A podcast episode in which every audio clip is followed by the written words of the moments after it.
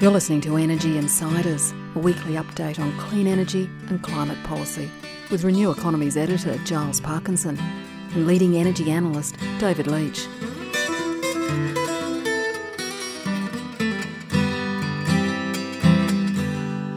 Hello, and thanks for joining our weekly podcast again. As usual, we've got a very interesting lineup of topics to discuss, and we actually have another special guest Kane Thornton from the Clean Energy Council. Kane, thanks for joining us. Oh, hi, Giles. Hi, David.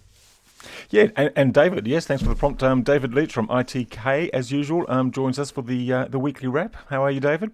Uh, very well, thanks, Giles, and hi, Kane, and hi to all the listeners. Indeed. Look, um, we've got a few things to get through. What I'm going to start with is what I think is probably one of the interest, most interesting bits of news um, all year. It's the contract for a 70 megawatt solar farm in Queensland, which is not unusual these days because we've seen about 20 of them up in North Queensland over the last few months. It's been an extraordinary investment boom and contract boom going on up there. The interesting thing about this was that the contract was signed by Telstra, possibly one of the biggest consumers of electricity in Australia, and it is looking at solar because it sees it as a way of saving money. Electricity prices are going too high. Most of its bills are based on the wholesale price. They won't tell us exactly how much that is, but certainly uh, they agree that solar will actually reduce the costs. And they expect a big pickup of the corporate power um, PPA market, the um, power purchase agreement market. David, I'm thinking this is really significant. What about you? Yes, I, I, think it is. We've only got a start of a developing market in corporate PPAs, but in the United States, as an article in the New York Times this week pointed out, uh, it's it's uh, uh been going on for some time with a significant portion of the Fortune 500, that is the largest companies in the United States, committing one way or another to renewable energy, even to the extent that uh, the coal states like Virginia and West Virginia, the power companies, utilities in those states, uh, are looking at putting in place special tariffs to to uh, ensure that wind farms and other renewable sources can be built right in the heart of coal country. Yeah, look, Kane, um, this has kind of been a bit of the missing link in this market, hasn't it? What we've seen is a big investment boom over the last couple of months, the last six to nine months, mainly because the utilities have had to meet their obligations under the renewable energy target. But I guess the missing link was the corporate PPA market, as David said very active overseas. Some companies are even going for a 100% renewables. We're just starting to see it kick off here. Yeah, it's it's been a, a trend at play around the world that we've followed for a while, and, uh, and really knew that it was inevitable to to come uh, to the Australian market. And I expect this announcement from Telstra is the start of many more to come as as these large energy customers um, start to get exposed to the higher wholesale power prices, and I think start to form a view that uh, both um, policymakers and e- indeed, uh, in some cases, their electricity retailers uh, haven't been doing a great job of managing risk or uh, or setting or bringing in new demand uh, and sorry, bringing new supply into the electricity market, and therefore uh, are going to take it into their own into their own hands. So I think we'll see many more of these sorts of announcements in months and years to come. And Giles, if I could just uh, also add on, we also saw recently in South Australia a buying group of companies getting together to buy, not, not to directly sponsor renewable energy, but getting together to buy power. Uh, and we've seen quite a few uh, attempts by corporates to get together in Australia to form buying groups to buy renewable energy. But this is by far one organisation, the most directly contracting to, to for 70 megawatts. It's you know a far bigger step.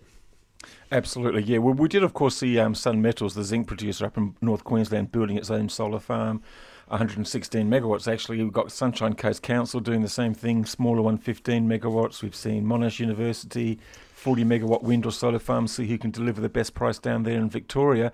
Kane, how important is this going to be for the future of Australian large scale wind and solar? Because that renewable energy target could well be met in six to nine months, although some people are warning that you know it might not be. But um, surely the corporate market's going to be a big plank along with those state-based targets, I guess.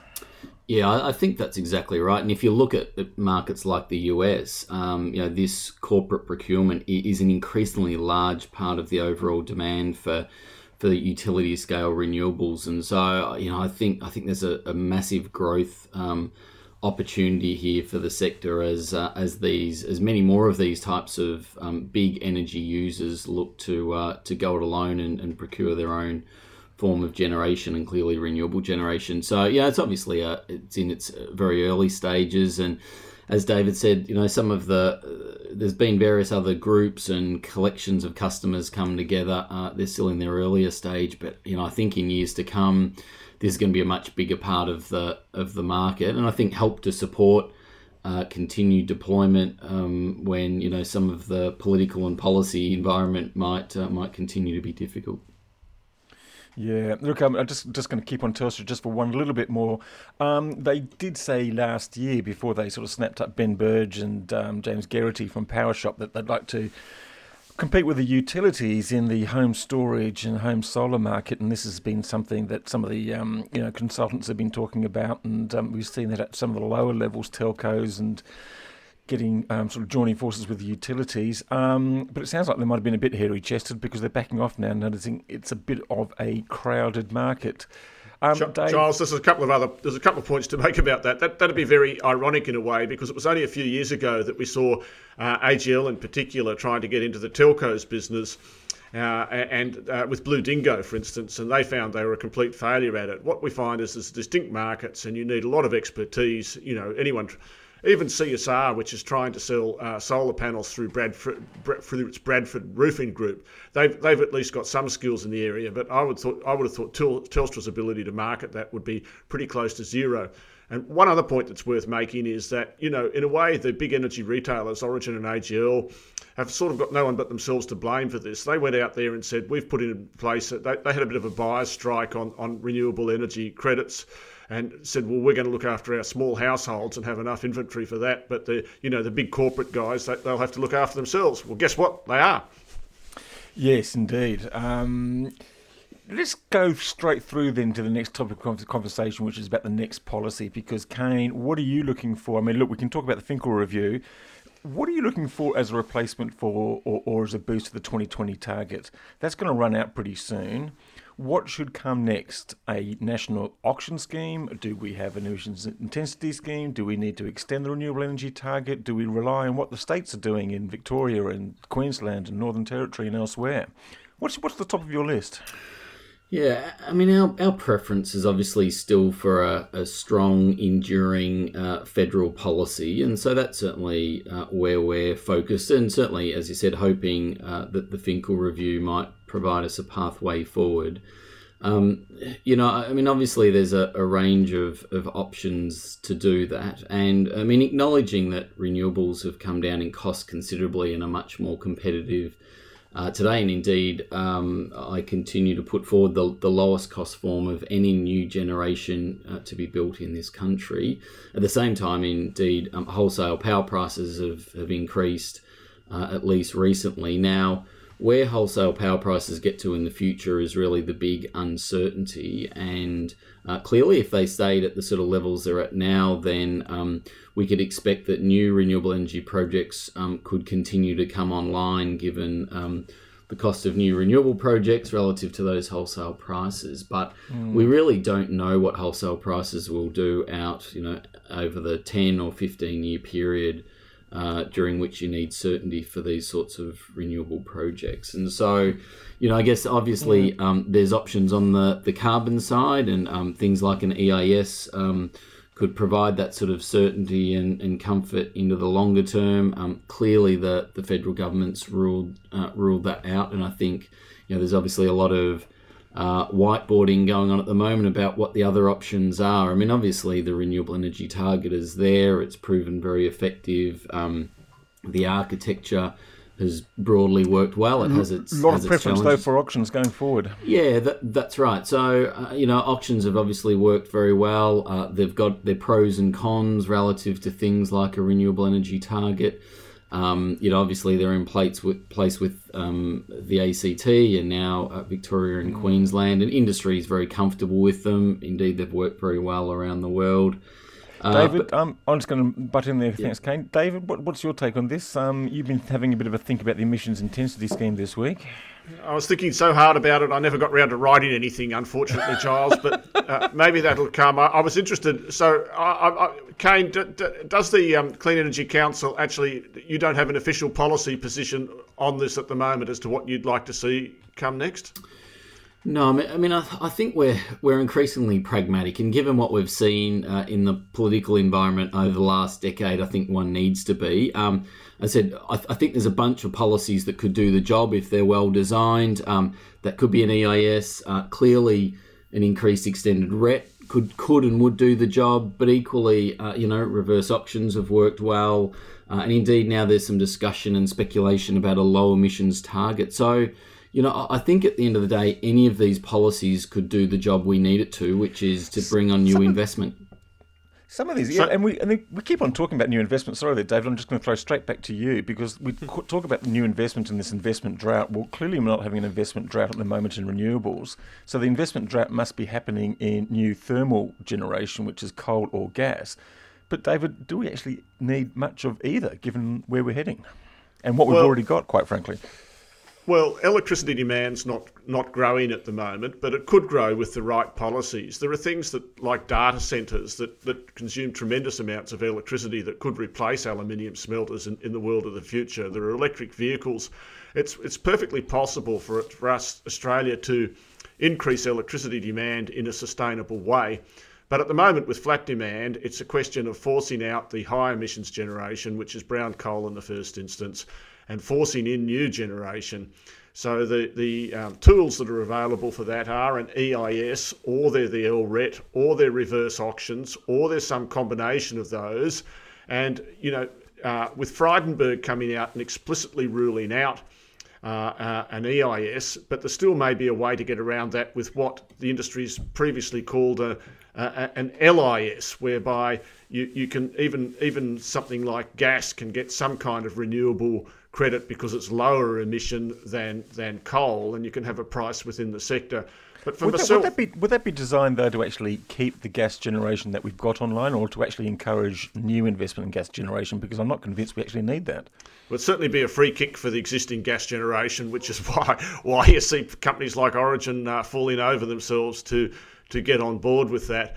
Uh, look, I, I, think we need more renewables. We need, I think, a real, you know, the federal government policy will be aimed around the 28% uh, reduction in emissions. When you look at it, we've that's about 40 or 50 million tonnes.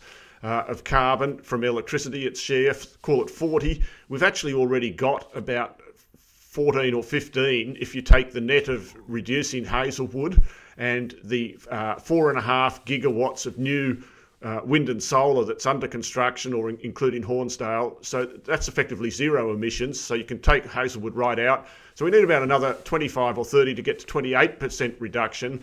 But I'm not going to invest in a gas plant for that because what I can see coming down the track is that we need to get to 50% and 80% reduction realistically.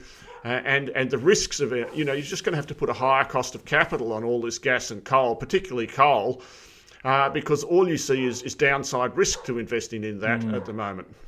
Yeah, and Kane, just keeping on this for a bit. I mean, look, I understand why you're reasonably relaxed about the policy options because you're probably thinking that renewable energy will win out whatever the dice is, however the dice are thrown. But I guess what worries me is that we do get some unnecessary incentives for capacity that we don't really need. And really, we probably want to be thinking about the energy market and what it's going to look like in 10 or 20 years' time. And if you talk hmm. to the new chief executive of AEMO, we're talking about, a, and, and even the CSIRO report and the networks report, we're talking about a very different market. We're talking about decentralized generation, we're talking about battery storage. Those are the things I think we need to get to, and hopefully we get some of that out of the Finkel review. Is it next week or the week after?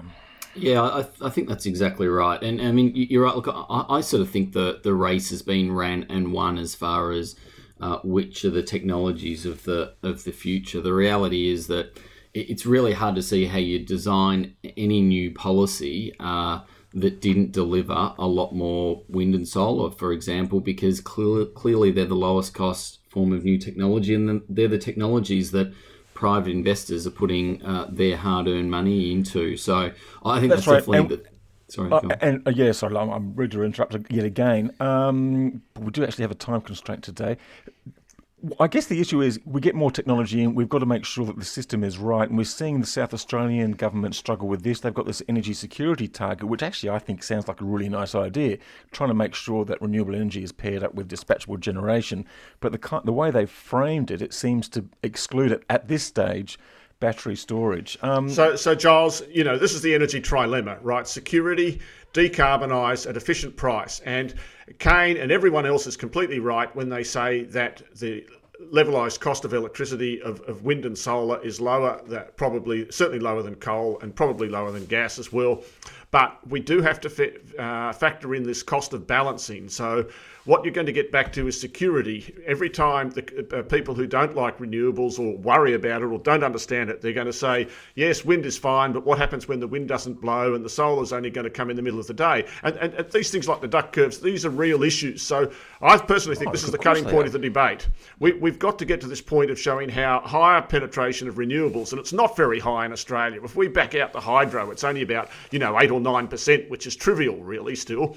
But we've got to show how we can get it to 30 or 40% and, and, and keep the energy uh, system secure and, and, and run an aluminium smelter if you like. That, that's where the debate is really at right now. Yeah, I, I think that's exactly right. And I think, you know, we look at this from the perspective of we've got the technologies and the solutions, and um, be it a modern wind farm or a rooftop solar system, these are highly sophisticated pieces of 21st century technology. They've got a whole lot of capability and uh, functionality that, frankly, we haven't been using and utilising very well. And my hope for the Finkel review, and I think the uh, the approach that the chief scientist has taken, is to say, what do we need to do so that we can better leverage uh, the capability of these technologies in a very different way to, to what we did in the 20th century, so that we can ensure energy security and have more wind, have more solar, have uh, battery storage, all of it interconnected around the country uh, together to make sure actually we end up with a more reliable and more resilient energy system. So high expectations of the the Finkel review next uh, next Friday afternoon.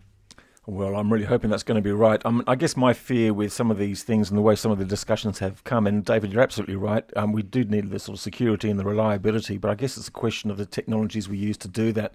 Now, either we fall into the old thinking of, you know, oh, for every bit of wind and solar, we need a bit of back- fossil fuel backup, or we move forward and think, well, there's other ways of doing this. Um, the battery storage might not be able to produce real inertia, but do you actually need it? And it was interesting, Kane's organisation produced a paper thinking about that last week. Uh, there's lots of different alternatives, and that's what I really hope that Finkel is able to throw forward the discussion and not have it buried in the past. So I think batteries are part of the answer. I, I certainly do think that, probably right at the centre of the load. But there is going to be uh, there's always in every model that looks at very high renewables percentage. There's always a slice of uh, supply that has to come from uh, uh some kind of centralised utility, whether it's bioenergy or uh, concentrating solar or the new old kid on the block, which is pumped hydro. So I, you know, this is where I just suppose if we give Turnbull some credit. Uh, seeing if we can get some pumped hydro up. Snowy, Snowy two may be a difficult one, but I, I, I think we should be you know, starting to look. I'm hoping ARENA can do some more in this area to get some of these projects up and start working on, you know, that what not so much the missing piece of the puzzle, but the puzzle piece that has to be proved out. What's the most efficient and effective combination of technologies to do that? Yeah. Look, um, there was another interesting piece of um, news this week, um, something we just wrote on today. That was Endeavour Energy, the big New South Wales network, talking about microgrids. And look, it wasn't so much that they're calling for a tender for a, um, a microgrid in a new development when all the houses would have solar and have centralised battery storage. It was kind of what they were just talking about the ownership of networks. And it's really quite funny. They actually talked about a 360 degree turn, and I think there must have been a 180 degree turn um, in ownership of networks or the control of networks back to uh, councils, like as they were um, a long time ago, and businesses and communities, which kind of lends us to sort of push that push that down the track towards these um, decentralized grid. Um, Kane, do you got any thoughts on this? Yeah, it, it's a really interesting uh, area of development at the moment. I mean, I think the reality is that uh, householders, communities um, are all looking at local governments, are all looking at ways that they can uh, take control of their power. They want to generate their own power. They want to share it amongst themselves. And obviously, the role of the network changes uh, fairly radically in that, and therefore, uh, how networks are. Uh, regulated, how they're managed, even how they're owned, is, is a really interesting question. We've seen that in new uh, in new property developments, most um, most obviously, uh, where there's big questions about how how the network works, how it's regulated and, and owned. And I think we're just going to see more and more of this sort of discussion. I think the smart, progressive network businesses are thinking very carefully um, about this and, and how they can play an active role in it rather than uh, rather than slow it down and, and stop it. Mm, mm. David, um, we're going to have to reveal something about the way we do this podcast. Um, on Friday morning, and we were, we're recording this before Friday morning, uh, Donald Trump is due to make his big announcement about Paris. Uh, we're all expecting him to um, probably take America out of it. Even if he stays, he's probably not going to be a very constructive player. Does it really matter? It doesn't. It doesn't. It's always nice to have the more people you've got on board, uh, the better it is. You know, if I could be harsh and political for a moment, we saw Tony Abbott here in Australia try to wreck and still trying to wreck anything to do with renewable energy. Uh, and it wasn't very effective. In the end, the world is set more or less on a course. It's not going to be, as Shakespeare said, the course of true renewables never did run smooth. Uh, uh, and, and, and there'll be a lot of ups and downs, but you've got California, you've got Texas, you've got what the corporate market wants, uh, but you've got what the rest of the world wants. There's only going to be a limited amount of damage Trump can do, but, you know, uh, do that damage he will. Uh, yeah, Kane, have you got a take on that? Yeah, look, look, very much agree with David. I think, um, as has occurred here in Australia historically, when our uh, national government um, uh, slows down or gets in the way, the states and territories will step in. I think we'll see that in the US, but I think even more than that, you know. Uh, investors have already spoken, um, you know, and, and large companies who are building new power stations in the US, uh, you know, they're, they're not going to change direction just because there's a, a new ideology in uh, in town. It will slow things down and frustrate it, but um, uh, there's now momentum on all this that uh, that can't be stopped. Indeed. Well, look, um, thank you very much. Look, sorry, go, go ahead, David. I was just going to say, we also seen that with Adani, right? I mean, one of the many problems with getting the Carmichael coal up that the Adani Group faces is that there's no banks want to finance it. And we're seeing more and more big investors taking stronger and stronger positions. I was only speaking with a senior fund manager today who's saying that they're starting to take climate change and risk in, in, into more seriously every year into all of their decisions. And, uh, you know, uh, that's, that's, that's the reality that politics won't be able to overcome. Yeah, look, we've actually seen this. I'm just going to touch on this one more before I sort of wrap up for the day. Um, Mount Isa, um, it was interesting seeing Glencore talking about closing down Mount Isa, possibly because the um, energy costs are too high. And we go back six years ago, and they actually had a choice of, of taking gas or um, helping fund a big new um, transmission line called the Copper String, which will have brought renewable energy projects um, and renewable energy into Mount Isa. And they went with what they thought was the safe target, sort of um, backed by some rather benign forecasts of gas and some rather sort of depressing forecasts of um, renewables. And um, basically, they've been proved wrong. The what they're probably paying for gas now is three or four times what they've expected. It's a little wonder they're they're creaking under pressure, and uh, maybe they should follow in the footsteps of Te- of Telstra and uh, Metals and build their own solar farm. I think they've got a bit of a short-term, actually, gas contract that covers for a while. I'd have to go back and look at the details and, and talk to APA about it uh, again. But but in the long run, that's exactly right. Yeah. In the next couple of weeks, um, it's going to be an interesting one. Um, we've got the Finkel review coming up in two weeks. I think we've got some new um, statement of opportunities coming from. Um, I'm going to say goodbye to you right now, David. Bye, Charles. Is that you? Thank you. Bye. Talk to you next week. That was David Leach from ITK. Uh, Kane, I'm just going to hold you for a little bit longer and ask you about your annual report that you released this week. It was actually pretty interesting stuff and some, some fantastic graphics and some fantastic information about the cost of technologies and the take up and, and where it's been done. What are some of the other aspects that um, that even surprised you, I guess. I mean, you're right in the heart of the business. Yeah, th- thanks, Giles. It's um, it's our annual snapshot that we release about this time every year, and it really tells the story of an industry that's recovered from a pretty challenging sort of period in the 2014-15 era. Um, it, you know, it tells the story of about uh, 10 large scale projects uh, completed throughout the course of 2016.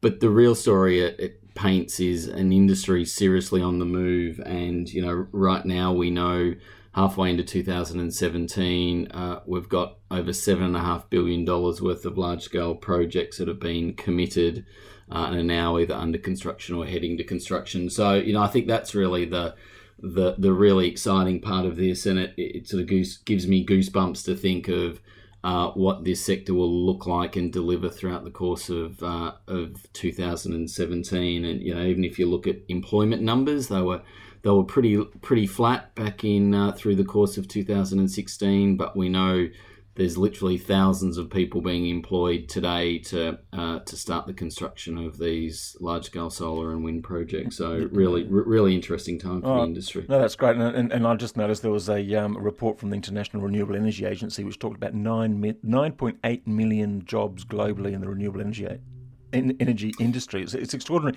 Do you think you go to Canberra quite a lot? Do you think this sort of message is getting through?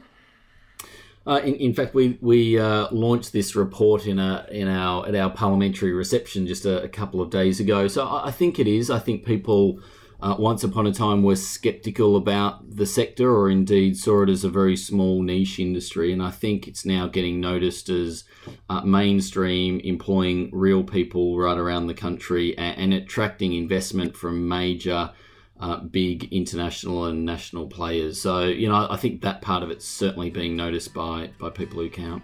Oh, well, good for you. So, Kane Thornton from the Clean Energy Council, thank you very much for joining us. Thanks very much, Charles. And thanks for listening. We'll be back next week. Bye bye.